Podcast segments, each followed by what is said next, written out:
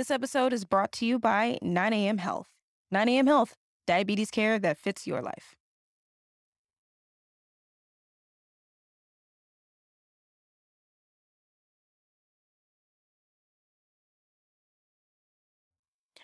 Hey guys, it's season three. Can you believe it? Can you believe it? I can't believe it, honestly. I will be honest, I was very, very nervous about podcasting in general, I'm about putting myself out there in general, and it and honestly feels good to be doing season three. I feel like this is just an ongoing process and continuing to get better as I go through it. As you can see, I'm keeping up with the video What's up, guys? If you're watching, I really do feel like I'm able to convey a lot more if you can actually see me, but not to worry, you'll also be able to hear me if you're out on a walk, driving in your car, or just doing something where paying attention to a screen is just not possible. So, either way, I'm really glad to be back. Got a lot of catching up to do, got a lot of things to share. There is so much that I really want to talk to you guys about, but first things first, couple of updates that I will share with you guys. And then just kind of going into how I feel about moving forward with some things. So stay tuned and, you know, hang out. Hopefully, I share some things that are insightful and, you know, helpful. Let's do it.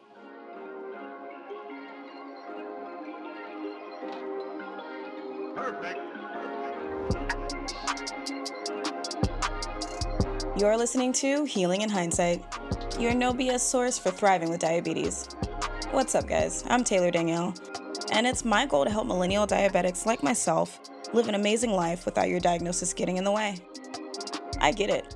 I was diagnosed back in 2015 with type 2 diabetes, and it was really hard to find people around my age to understand how to travel, socialize, or even have meaningful relationships. But I feel like with a focus on mindset, perspective, and nutrition, together we can take back our health and our lives. Consider this the red table talk, but for diabetics. E- minus the entanglements, though. So let's do it. Welcome back. If you are new here, hi, my name is Taylor Danielle, host and owner here of Healing in Hindsight. Welcome aboard.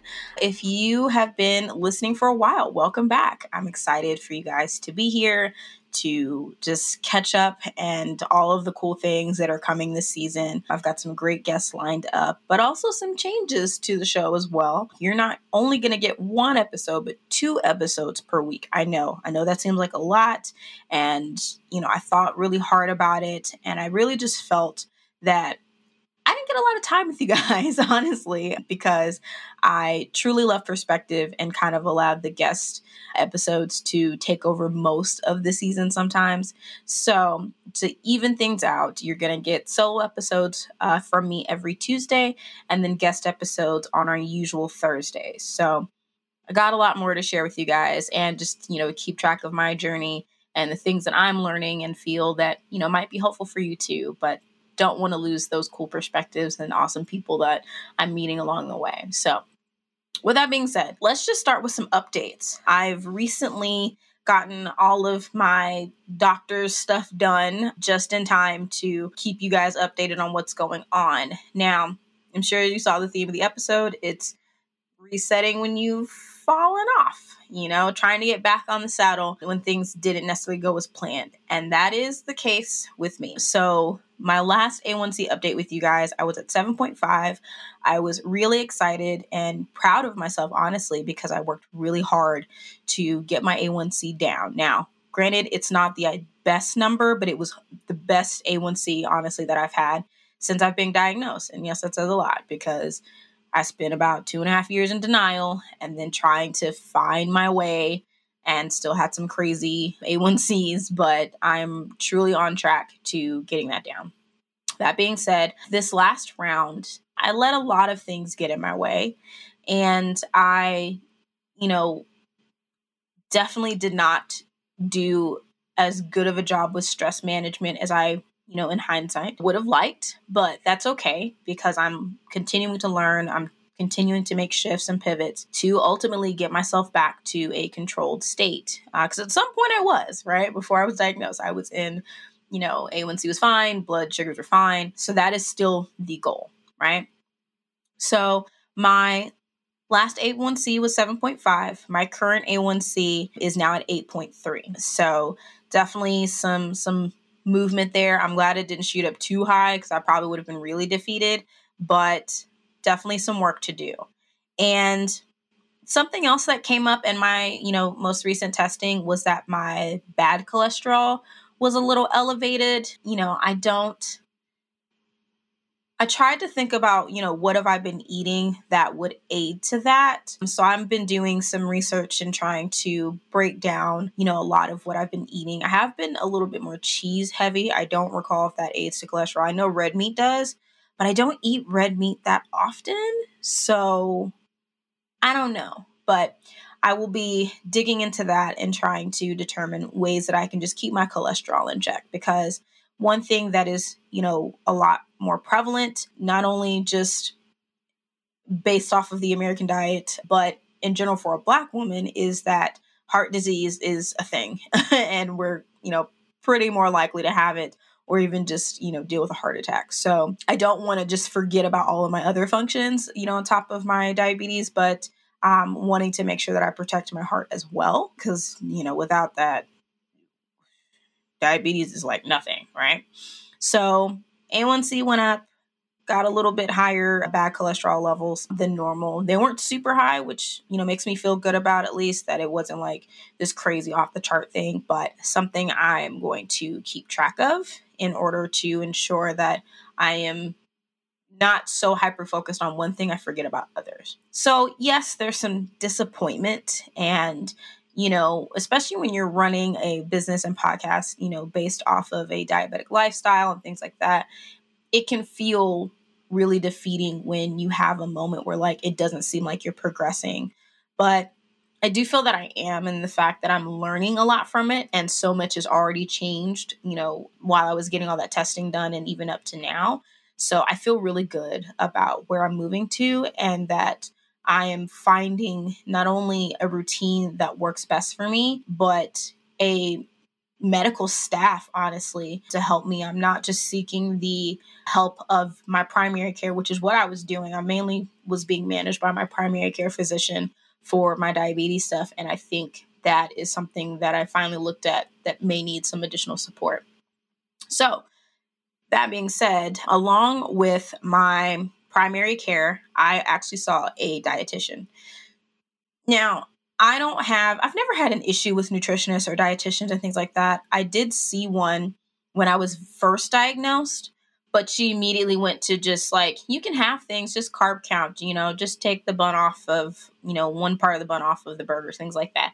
And not to say that some of that doesn't make sense. It was just really difficult at that time when I was with somebody who ate anything and everything, and it didn't phase him it didn't and wasn't considerate you know about when he would buy food for the both of us that there were certain things that weren't the best choices for me. You know wasn't his diagnosis wasn't his concern and eh, we'll just say that's okay for where it is. But you know i i am now in a better place of thinking through what other areas of support can i have? I, I can't just put all of this on one doctor, you know. And for a long time, you know, they're professionals that I never even considered because it was never brought up to me until I started, you know, speaking with others and the community and like finding out what they were doing and, and stuff like that. So I I honestly I scheduled my dietitian appointment on a whim, actually. I was scheduling my labs to do my A1C and all that stuff like that.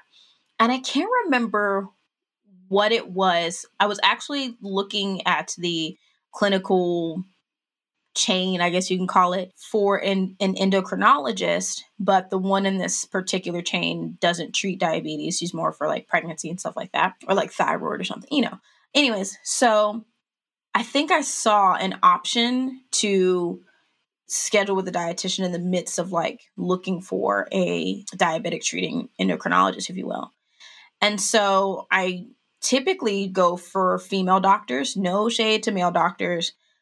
It's just hard wanting to be heard and not have a gender bias. Now, hold hold the phone on that, okay? So, I connected with a female dietitian and after I did my labs, she was able to see me like same day. So I did my labs and then like 2 hours later I came back and I saw her. And I did get a endocrinology referral from my doctor, but the the clinic that it was at, they were out of my insurance network. And I really just wasn't comfortable going out of network and paying out of pocket so much more because, you know, obviously these clinics don't advertise that. So when I you know, reached back out to them after they got the referral from my doctor. And I was like, how much would it cost? Let's just say it, it wasn't worth going because I would also have to pay for all any labs and medication, everything afterwards. So I sought out a endocrinologist that was within my network and he is a male. And so I mainly was okay with going forward with him because he had a lot of great reviews and so a lot of the comments that I read were like, he really listened. He, you know, explained everything to me well when it came to my diabetes management. I felt like I could have a conversation. Blah, blah, blah. Good things. Okay, I'll, I'll take a chance. Now, I had to wait to hear back if they had an appointment available. So in the meantime, I was seeing my dietitian. Now, the endocrinologist I was mainly scheduling because I wanted a constant glucose monitor. But unfortunately, when I reached out to my doctor, like, hey, I was like, hey, are you willing to write a prescription for me to get uh, a CGM? Or do I need to go to an endocrinologist? And that's when she referred me out. So when I was waiting to hear back from the endocrinology appointment setters, if you will, I see this dietitian and I bring her up to speed. You know, she's in the same clinic as my doctor, so she can, we use like a MyChart system. So she can see all of my stuff, right? And so I explained to her like eating is not the worst thing for me, honestly. Like at home, I'm I'm relatively a clean eater. Not that there's dirty eating or you know, you know what I mean, guys.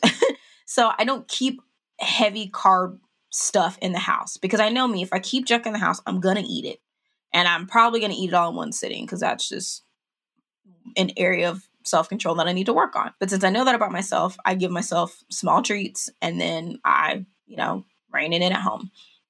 So, what I was really shocked at and appreciative of is she didn't go immediately into like, okay, well, you need to count this many carbs, this kind of thing. I was like, I know that I need to have carb, fat, protein. I know that that trifecta is effective and I do my best to try to have all three if I can. There's some struggles here and there, but I don't know what's spiking me you know, because this last round, I definitely noticed that my numbers in the mornings were higher, dawn phenomenon aside. And there's a whole episode where I talk about that more in detail. But I was just having crazy morning numbers. And it got to a point where I started checking my blood sugar multiple times throughout the day, which is wasn't what I was originally diagnosed to do, right? But I just couldn't put my finger on it on why I was experiencing these higher numbers. So she was like, Well, do you have a CGM? I was like, Well, I'm trying to get one through an endocrinologist, but I have to wait for them to confirm my appointment. And that's when she was like, Oh, I can give you one. And I'm like, what? I've been trying to get one. I've, I've literally been emailing places, seeing if I can order it without a prescription. No, they're checking my insurance. My insurance um, won't pay for it so it was going to be pretty expensive out of pocket. And she was like no i can give you um, the full starter kit with the you know a sensor free sample essentially and then we'll have i can reach out to your doctor and have you know request that she write you a prescription based off of our conversation today.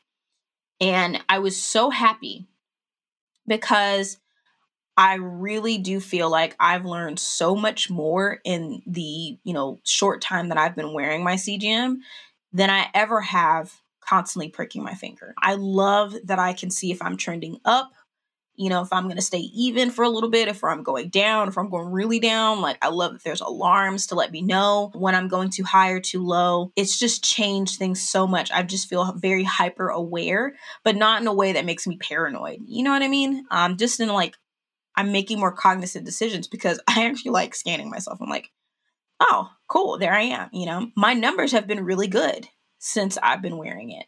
Now, in the midst of the Texas freeze, I did run out of medication. So, you know, there was a piece of it that I recognized was not having my meds and, and having those higher numbers. But I went in to do my labs fasting and my glucose numbers were great, honestly, without my medication. So I know that it's possible, right? So she gives me CGM and I'm so happy. But I still decided that I was going to continue with the endocrinology appointment once they confirmed it, which they did.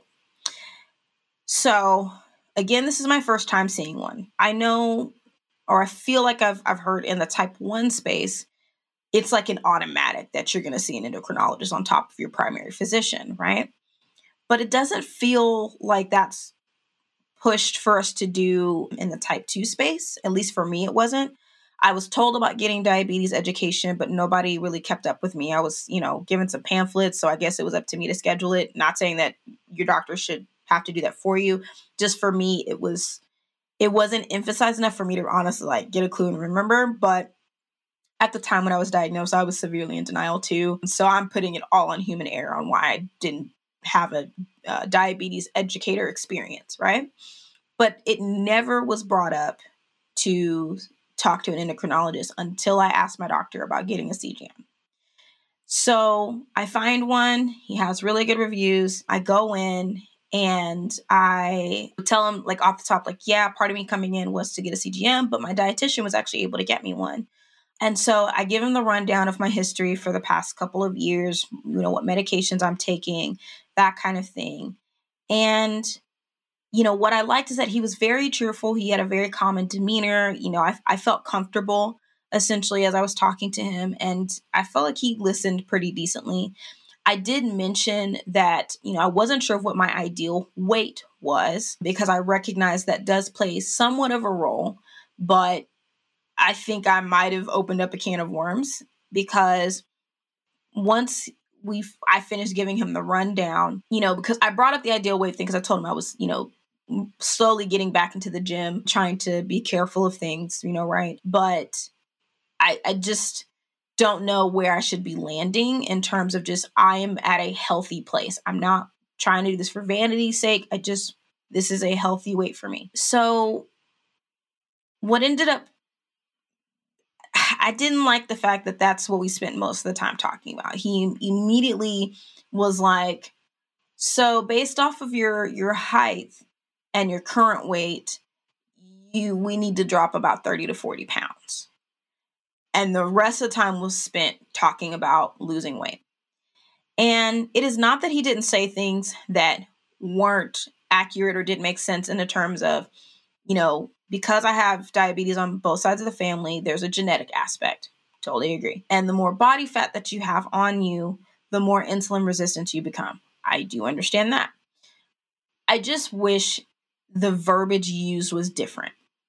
And, you know, everything underscore endocrine on Instagram. that's a New York endocrinologist. I really appreciate uh, a lot of the statements that he's saying to his fellow colleagues, you know, other endocrinologists, but to medical staff in general of like leading everything with weight is so discouraging and can cause so many downward spirals for people because especially as a as honestly any diabetic no no I'll stick with it especially as a type 2 diabetic the stigma with us is that we're typically overweight, obese, and we caused our diabetes by bad choices. I've actually heard that being said. Like, it's a series of bad choices, and that's why you're a type 2 diabetic. Now, I'm not saying that there isn't some truth to it for some people, right? I don't feel like it's a good generalization to say that, oh, you're type 2 diabetic, you're type 2 diabetic, you caused it. No, no, that's not it at all. There's so many factors into why someone can develop diabetes. So please, guys, please do not make this about people who are diabetic caused it, especially type 2. Type 1s definitely didn't ask for it. I'll tell you that right now. One, there's so many other types. There's so many things that factor into what could cause it. Sometimes it's the food that we're eating and, you know, not necessarily being educated properly on nutrition. There's so many things. So I would have appreciated if fat is the issue, then let's talk about my body fat percentage. Okay, hey, you're at this weight based off of this chart, which I know it's scientifically backed, but I just feel like how often are we checking this BMI chart? How often are we readjusting this? And I, please, someone honestly tell me. I mean, I, I feel like I'm going to Google this later still because I've seen that chart for years and I've rarely, I don't think I've ever seen it change. I've known for a while that I'm considered obese or or slightly overweight. I've, I've danced between those two, but I feel like it just places the wrong perception that if you're this ideal number, that that means everything is going to be okay, and that is not the case at all. I definitely know some skinny people who are type two diabetics. So I really feel like we need to challenge the body mass index system and update it because I definitely know some people who look obese and they have clean bills of health. That doesn't make sense. So I don't really appreciate that he utilized the BMI chart to determine that I needed to lose 40 pounds. I think had he been like, okay, let's look at your, let's calculate your body fat percentage. Okay, you're at about, I'm just picking a number. I, I must, I think the last time I checked, it's like 32% or something like that. I'd like to see you down to 20%. And then slowly go down from there, right? I don't know. I just felt like that would have been a bit more receptive for me because as he's saying this, I just go into this downward spiral of yet again something else telling me I'm too fat and I'm not good enough. Now, I get that's the story that I'm telling myself and not actually what's coming out of his mouth. But I have a lot of emotional trauma surrounding my weight. And I've taken a lot of time to even just be comfortable with where I'm at now. And, you know, there have been some moments with my partner where I'm just like, I'm frustrated because, you know, dude is ripped, right? And not that he judges me at all or anything like that. In fact, I think I make up more judgments of what I think he thinks of me than he actually does. I don't know. but it's one of those things that you know, when you're surrounded by the stigma of being the cute, petite, skinny white girl, which is what's pretty much blasted around all the time, at least when I was growing up, to now, okay, it's cool to be curvy, but we're going to take a lot of features of black women and project them onto white women and say that's the ideal. You're still, you know, white with silky straight hair and, you know, big boobs, big butt, thin waist, whatever. And now that is added on top of that. And I'm like, these are features we've been having. So now why is that suddenly appropriate when it's on a white woman? Just stating facts here, or my opinion here. We'll say that I'm just stating what what has been seen, what is out there. It feels like fact for me because people aren't paying attention to that. That oh, now suddenly the curvy white woman is okay, but black women are still you know, and other women of color too are still kind of left out. So to go in this with the weight thing, I'm looking at from a racial standpoint, from just being a woman in general standpoint, from the societal programming standpoint, and now from a medical standpoint that I'm too fat and I'm not good enough. And I just feel like there are just ways to talk through this. It is not that I don't agree that weight can play a significant role in any type of illness. Sometimes it is truly the factor in any type of illness. However, when you present to me that fat is the thing that is causing additional insulin resistance for me, I think there's room to adjust our verbiage to say, we need to look at how we can reduce the amount of fat on your body. Your body fat percentage, we need to try to take down to a healthier space. I don't necessarily need you to focus exactly on the number on the scale. The number on the scale will adjust accordingly. But I do feel like if we get into a plan that is more so trying to get some of this excess fat off of your body. It'll help with your insulin resistance. You'll start absorbing it better into your system.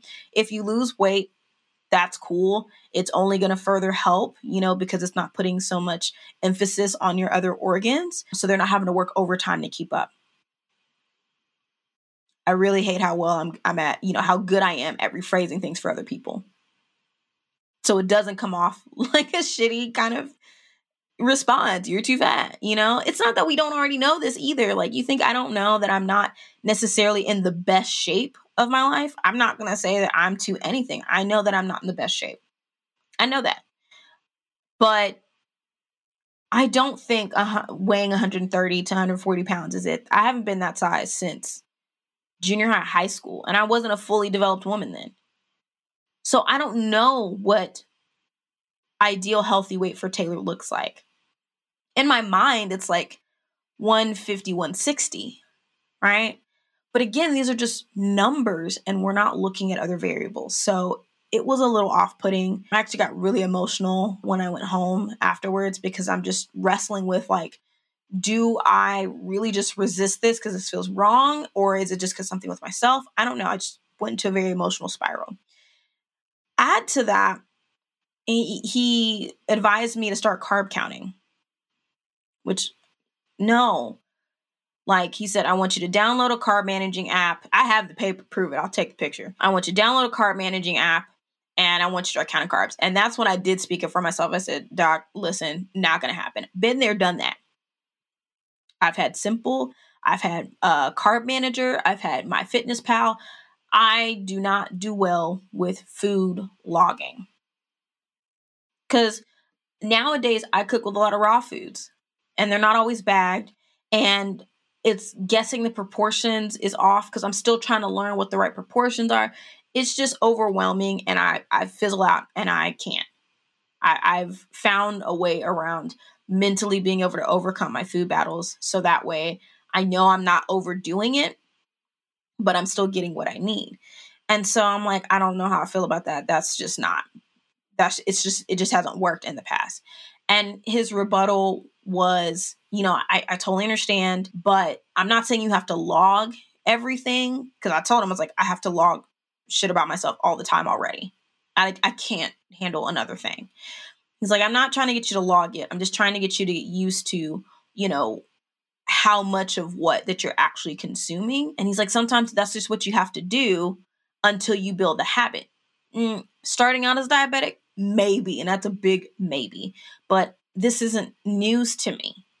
I know that carbs can be a lot. Doesn't mean that I'm over here going overboard with it, right? So that threw me off. And he told me to do 30, 30 grams of carbs per meal and that I needed to eat three times a day. Because one thing that did come up is how often am I eating? Now, I will agree, I do not eat enough. I don't. I easily can go, you know, a whole day and only eat once. you know? So two is about average, but breakfast is one of the meals that I struggle the most with. And what I really did appreciate is that he gave me permission for it to not be a full on meal. He's like, I you don't need to have a full blown thing. Just even if it's something light, just you need to get something in your system. You know, if it's coffee and and you know an apple or something like you know that's okay. You just need something. So that is something I'm going to be working on because I'm up so early. I was avoiding eating breakfast because I didn't want to check and it be skyrocketed because I ate. You know? So i do recognize that and again with now having a cgm i feel a lot more comfortable with it. But i'm up at 5 a.m and like from 5 a.m to like 9 is my time and i'm usually trying to like journal you know gym is is the ideal i try to get it out in the morning and then you know my shower meditating all this stuff getting ready for the day and then i'll have breakfast you know i try to not have breakfast when i'm starting work like give myself 30 minutes to just sit and enjoy it and take in that I'm having it and then jump into work and then pulling myself away, being able to actually break and have lunch and again, not be super distracted. And then same thing with dinner.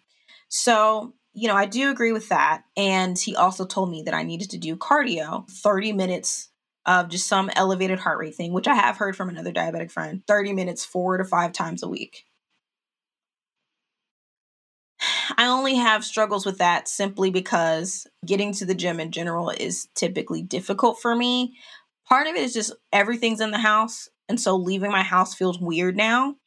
And I don't want to make my house my gym. My house is already everything, like literally everything. And it's just adding gym to it or, you know, whatever is just, it's difficult. On top of that, I'm on the third floor.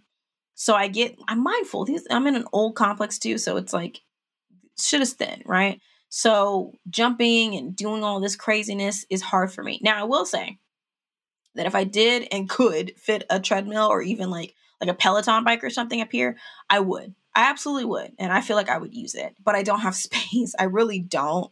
And I am trying my best to, you know, just push myself to get out of the house and go for a walk and you know go to the gym things like that and that's just the battle of ooh this bed is comfortable sleep yay you know that that's really what i'm i'm struggling with i'm doing better but tearing myself away getting down those three flights of stairs taking my dogs with me because they're super annoying when i don't and getting some more movement some more joyful movement you know because when they're the weather's been beautiful ever since the stupid freeze and I used to go on walks around the office building, you know, when I was working from an office.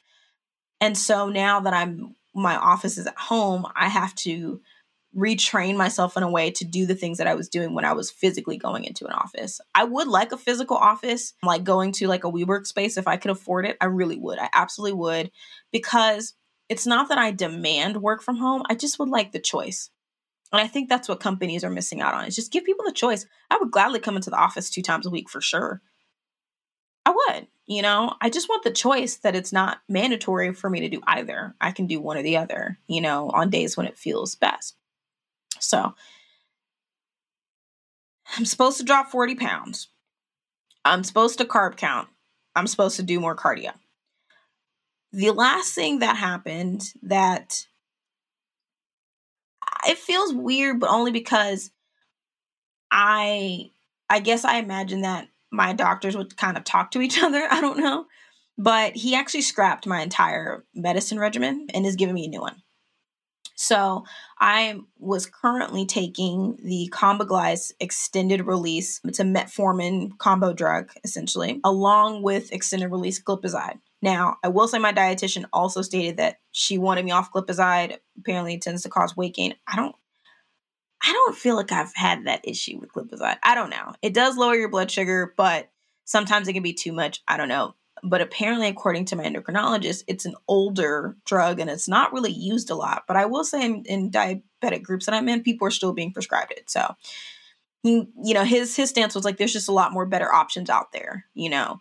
So now he's putting me on, oh, what's it called?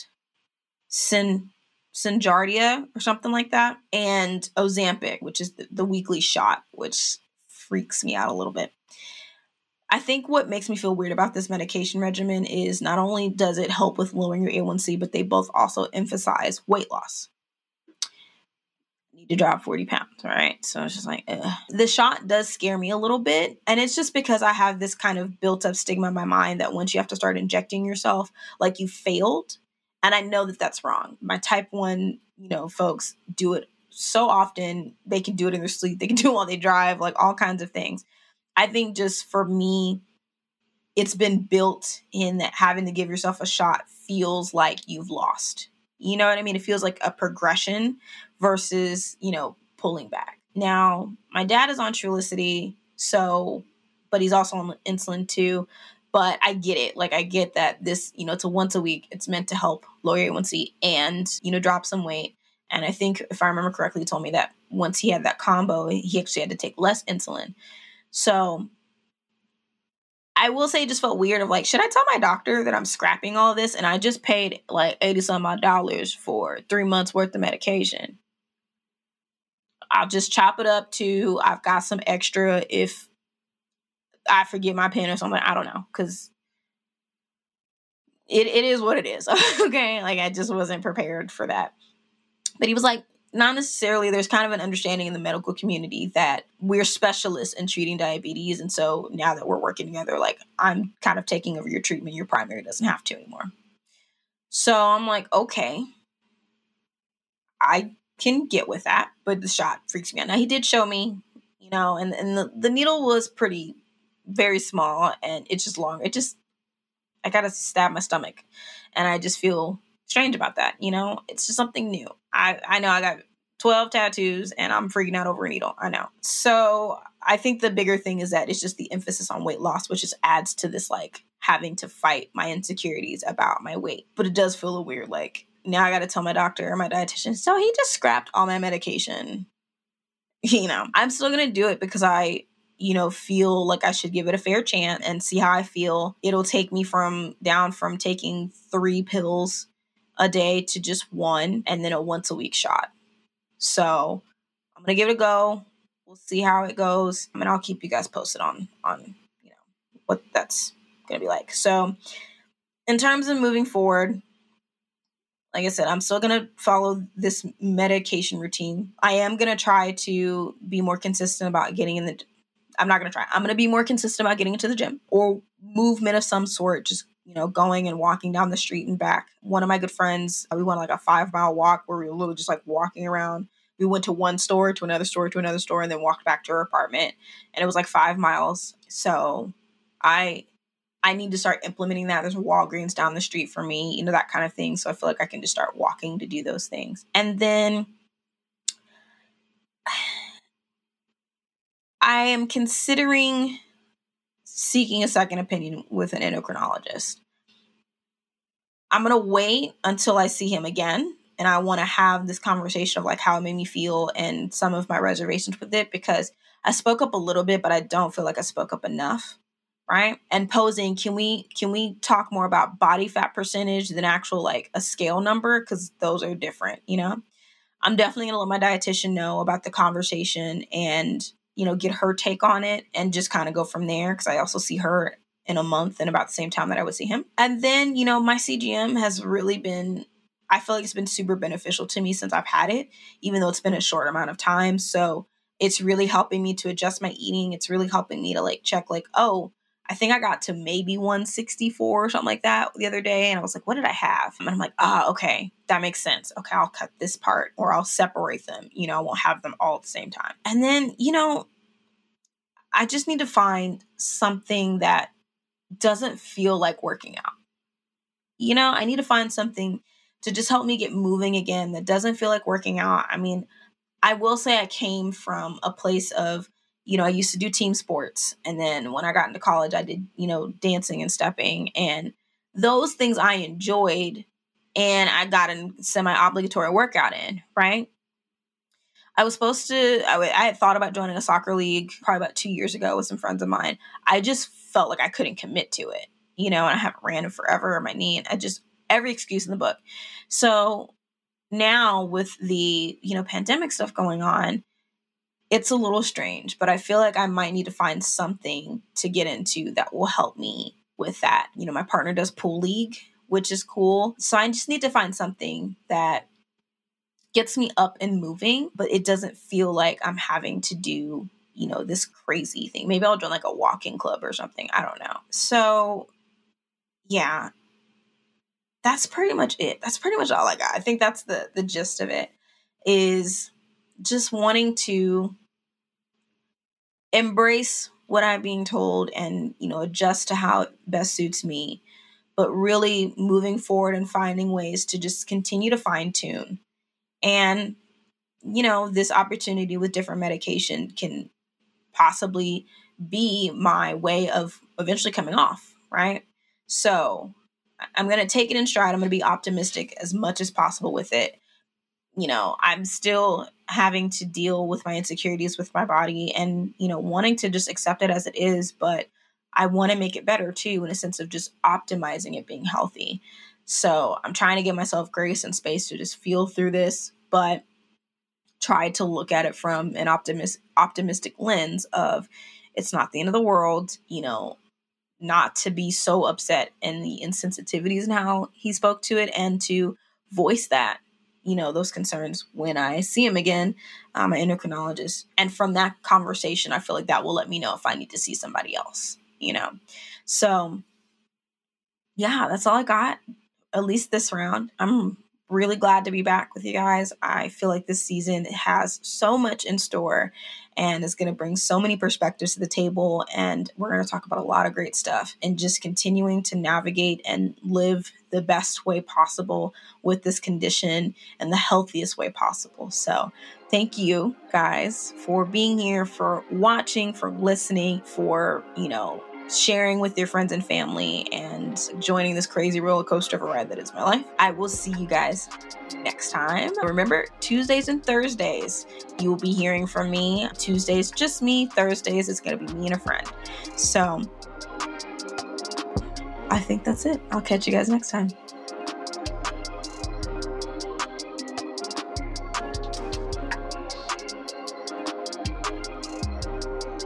I really hope that you enjoyed this episode and I just feel like, you know, I know there's so many of us out there that struggle with trying to just stay on track with things. And sometimes we get knocked off and we just got to get back up and keep going at it. So, that being said, you know, please, please, please remember that everything that I am sharing is from my personal experience. None of this is medical advice. None of this is meant for you to take to heart. By all means, never do anything without speaking with your medical professional team. Always do your research and make the best decisions that fit you. What I do may not work for you, but do what's best for you. This is just general information, personal opinion. This is not medical advice, okay? So, thank you again for watching, and I'll see you guys next time. Coming up next time on Healing in Hindsight. Only human. And we don't know because we're just making up stuff in our head. We make up that this is going to be the end, but could we make up that this is only the beginning? Or that there's something great for us happening on the other side of that. But as it then pertains to food and falling off track, and just to go a little bit deeper into that, is the number one thing I always say is have compassion for yourself, for your body in the present moment of where you sit right here, right now, because we are all truly only human and nobody has it all figured out.